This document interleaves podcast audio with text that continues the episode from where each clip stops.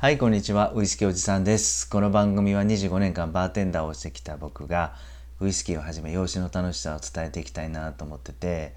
まあ、雑談の中にちょっとした小ネタをね、え、お酒のエピソードなんかを、えー、今日も伝えていきたいなと思ってます。でね、今日は、えー、っと、一つ物語をお話したいなと思います。そしてこの物語っていうのは、あの消えたウイスキーっていうテーマでね、えー、犯人探しの旅へ皆さんご招待したいなと思うんですけど、えっと、ここの物語はですね限りなく事実に近い、えー、フィクションっていう設定でやっていきたいなと思います。では早速スタート、えー、時はですね300年以上前スコットランド北部の山あいの山麓から湧き出てくるですね小さな水源の隣の小さなちっちゃなちっちゃな家族で営むウイスキーの蒸留所で起こった事件。テーマは消えたウイスキーっていうお話です。この小さな蒸留所はですね若くて働き者の夫婦が去年やっとこさ手作りで建てたほぼ全て手作り、えー、上質な湧き水と働き者の2人の夫婦この丁寧な仕事ぶりですでですねやっとこさ今年はあの上質なウイスキーの原酒が出来上がりました。そして彼らはこれをですねシェリー酒の空き樽に詰めて10年間寝かせておくことにしました。はい。そしてそれから10年後長い歳月をかけて熟成されたこのウイスキーとうとう世に出る日が日を迎えました熟成庫に眠ってたウイスキーをですねワクワクしながらこの夫婦10年間ずっと手塩にかけて育てたウイスキーをの樽をですね蓋をポカッて開けてみるとなんとまあ3分の1ぐらいウイスキーが減ってるんですね。うん、せっかく丹念に作って10年間待ち焦がれたこのウイスキーがなんと樽の半分近くも減っているわけですよ。まあ、とうとうこの夫婦はですねあまりにもショックで呆然、えー、立ち尽くしたこの夫婦はですね呆然と辺りを見回すとね3つの場所から物音がします。はい一つずつその夫婦は音のするところを見ていくとですねまず一つ目の音のするところは少し奥の方の樽の横でねネズミをくわえてこちらをゆっくり見つめている猫がいます。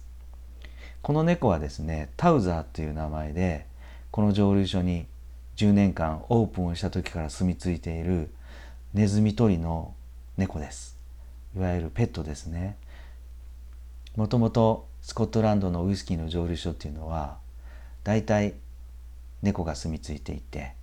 えー、たくさんネズミの被害が出る貯蔵庫なんかにはね一匹の猫が住み着いてネズミを取っているそんな蒸留所が多かったんですがここもですね猫は、えー、ネズミ取りの名人タウザーという猫がいました。はい。で2つ目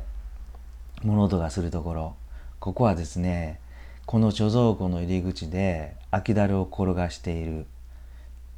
ここの唯一の従業員樽職人の作業員さん年の取ったおじいさんです。その人が毎日ね午前中は若干二日酔いで足のおぼつかない時に来てやっとこさ昼になると仕事になる。まあそういうお酒大好きなウイスキー大好きなおじいさんがいました。そして3つ目の音は天井の針の上にですねちょこんと羽をパタパタっと羽ばたかせながらですね赤ら顔でニコニコしているちっちゃなちっちゃな妖精天使がこっちを向いて笑っていましたと。さてこの3つの物音をする登場人物3人彼らこの3人の中の誰かがですね10年かけて手塩にゆっくり丁寧に作り込んだウイスキーを3分の1飲んでることになりますよね。ではこの、この樽の中樽のウイスキー減らしたウイスキーはこの3人さて誰が誰が飲んでしまったんでしょうかねはいここでちょっとクイズですネズミをくわえてこっちを見ている猫。そして、えー、貯蔵庫の入り口で空きだるをコロコロ転がしている二日酔いのおじいさん。そして天井の針の近くでちょこんと座っている赤良川の天使。この3人の中で誰がねこの樽の中のウイスキーを飲んだんでしょう。さて皆さんちょっと考えてみてくださいね。もうこれはねウイスキーマニアな方というかあのウイスキーのストーリーを知ってる方はもうご存知だと思うんですけどもし知らない方がいらっしゃったらこれちょっと考えてみてください。はい。答え言いますね。種明かしをするとこれはですねえー、天使です。もともとスコットランドには昔からね、えー、妖精とか、アイルランドに行ったら特にあれですかね、電車の旅列車の旅をしてると妖精街道というところがあったりしてフェアリーねケルトの神話ではよく妖精が出てくると、天使もたくさんいる国だと思うんですけどここでウイスキーっていうのは樽の中で熟成させていくとですね5年10年経っていくとやっぱりアルコールが先にね揮発するんですよね。